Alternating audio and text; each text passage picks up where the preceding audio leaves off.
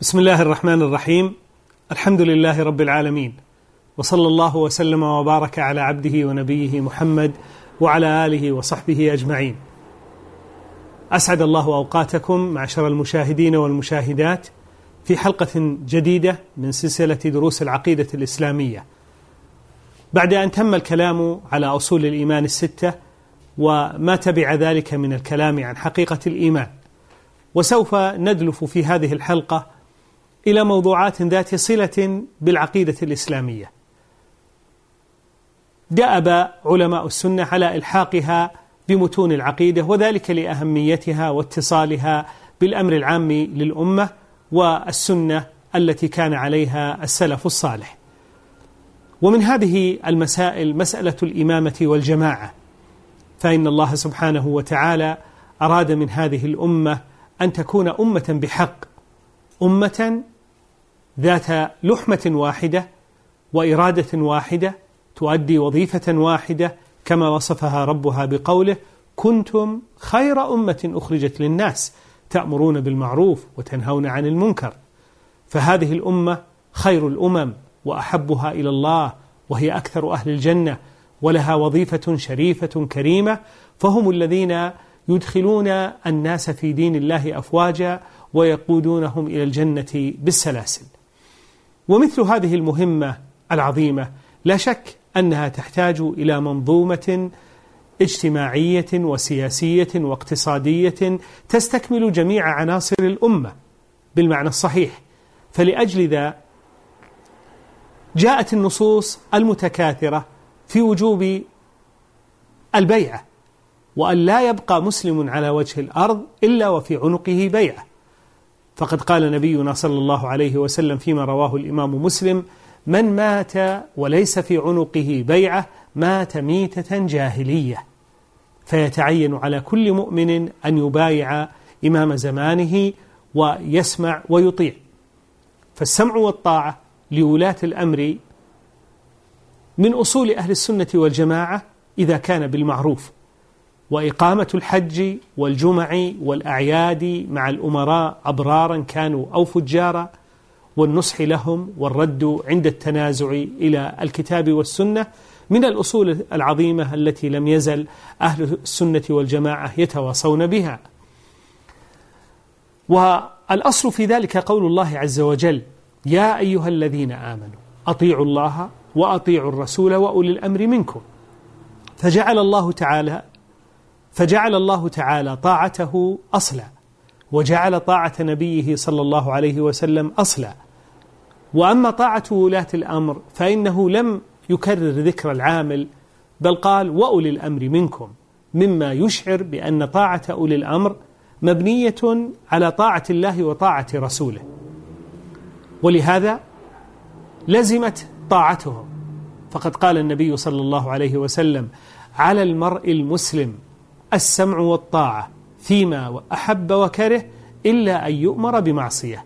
فإذا أمر بمعصية فلا سمع ولا طاعة متفق عليه. وقال صلى الله عليه وسلم من خلع يدا من طاعة لقي الله يوم القيامة ولا حجة له. رواه مسلم. فتبين بذلك وجوب السمع والطاعة والانقياد لما يأمر به ولاة الأمر بالمعروف. ولهذا يمكن أن نقسم ما يأمر به ولاة الأمر إلى ثلاثة أقسام.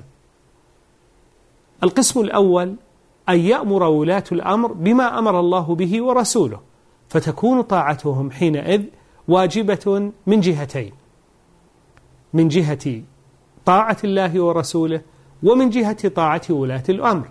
كأن يأمروا بالصلاة وبإخراج الزكاة و بالحج والجهاد وغير ذلك من شرائع الإسلام فتتعين طاعتهم فتتعين طاعتهم كقول النبي صلى الله عليه وسلم وإذا استنفرتم فانفروا. القسم الثاني أن يأمروا بمعصية الله. فحينئذ لا سمع ولا طاعة لقول النبي صلى الله عليه وسلم إنما الطاعة في المعروف.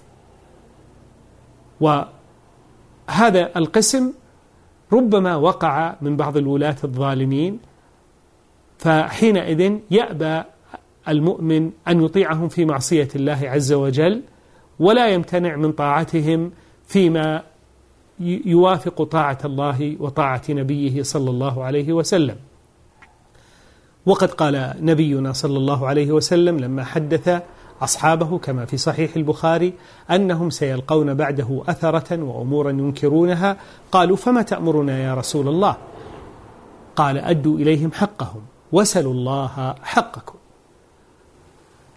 وأما القسم الثالث فهو أن يأمر ولاة الأمر بما لم يرد بخصوصه طاعة لله ولا لرسوله صلى الله عليه وسلم ولم يرد بخصوصه أنه معصية لله أو لنبيه صلى الله عليه وسلم. فالأصل حينئذ الطاعة. وهذا يكون في الأمور العامة كالتنظيمات المدنية وما يراه ولاة الأمر مما يسهل معيشة الناس ويحقق المصلحة العامة وربما وقع في بعضها إخلال بمصلحة خاصة. فيكون لزوم الطاعة تحقيقا للمصلحة العامة التي يأمر بها ولاة الأمر مطلوب شرعا فيكون ذلك مطلوبا شرعا. ومما نستفيده من حال الصحابة الكرام رضوان الله عليهم حرصهم على جمع الكلمة ووحدة الصف ما وقع من عبد الله بن مسعود رضي الله عنه حينما حينما بلغه أن عثمان رضي الله عنه أتم بمنى.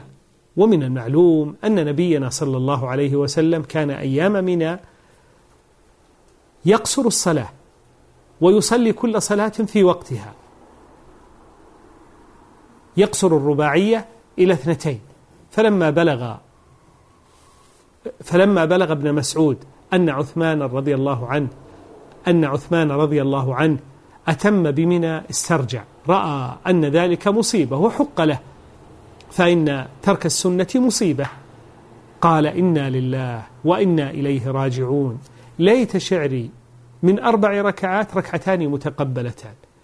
فقال له بعض من من عنده أفلا تقصر؟ قال سبحان الله أمير المؤمنين الخلاف شر. فدل ذلك على أن الصحابة الكرام كانوا يغلبون المصلحة الأعلى ولو ترتب على ذلك فوات مصلحة أدنى ويدفعون أشد المفسدتين بأخفهما. ولا زالت تلك طريقتهم حتى إن بعض أهل البصرة أتوا أنس بن مالك رضي الله عنه وشكوا إليه ما يجدون من ظلم الحجاج.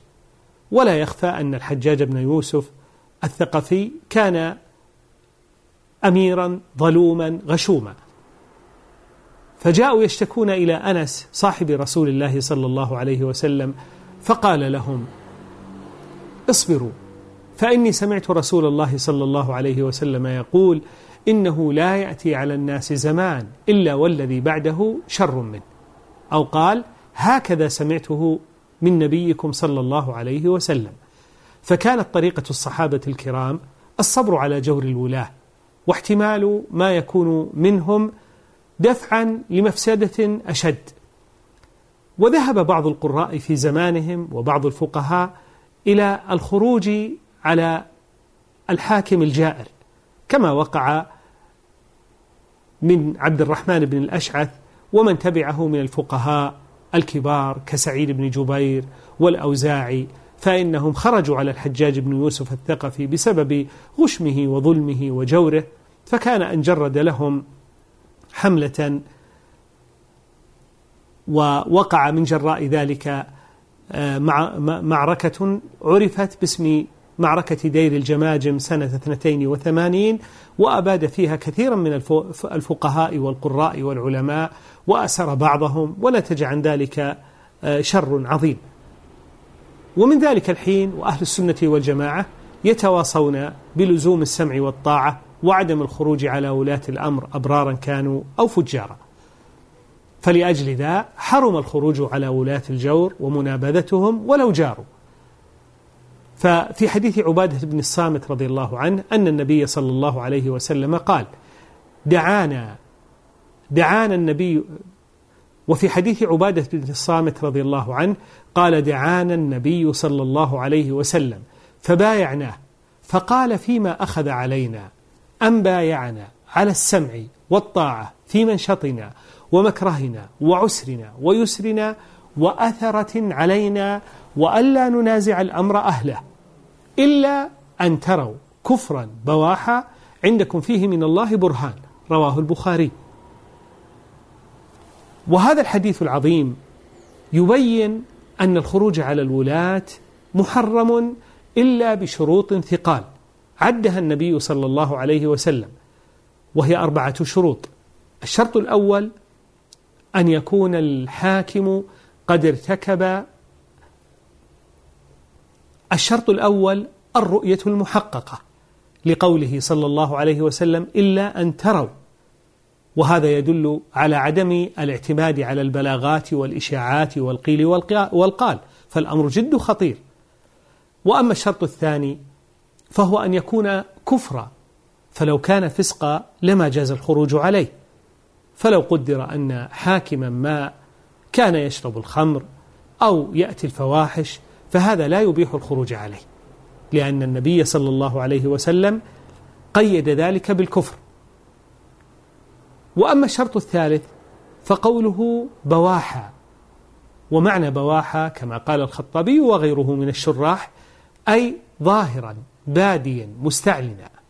فلو قدر أن حاكما من الحكام كان يأتي أمورا كفرية في السر لا يستعلن بها ولا يجاهر بها فإن هذا لا يبيح الخروج عليه أيضا. فلنا ظاهره وعليه باطنه. وأما الشرط الرابع فهو وجود البرهان وهو الحجة الساطعة الأكيدة التي لا يختلف عليها اثنان. لقوله إلا أن إلا أن تروا كفرا بواحا عندكم فيه من الله برهان. فلو قدر أن المسألة كانت محتملة والعلماء مختلفون هل هذا موجب للكفر أم لا؟ هل هو كفر بواح أم, بواح أم لا؟ فإن هذا لا يبيح الخروج عليه. فهذه شروط أربعة ثقال. تدل على أن الشارع يدفع هذه الفتنة عن أهل الإسلام لما يترتب عليها من مفاسد ومضار. وثم شرط خامس في الواقع تمليه آه، المصلحة بل وتدل عليه عمومات الشريعة وهو القدرة.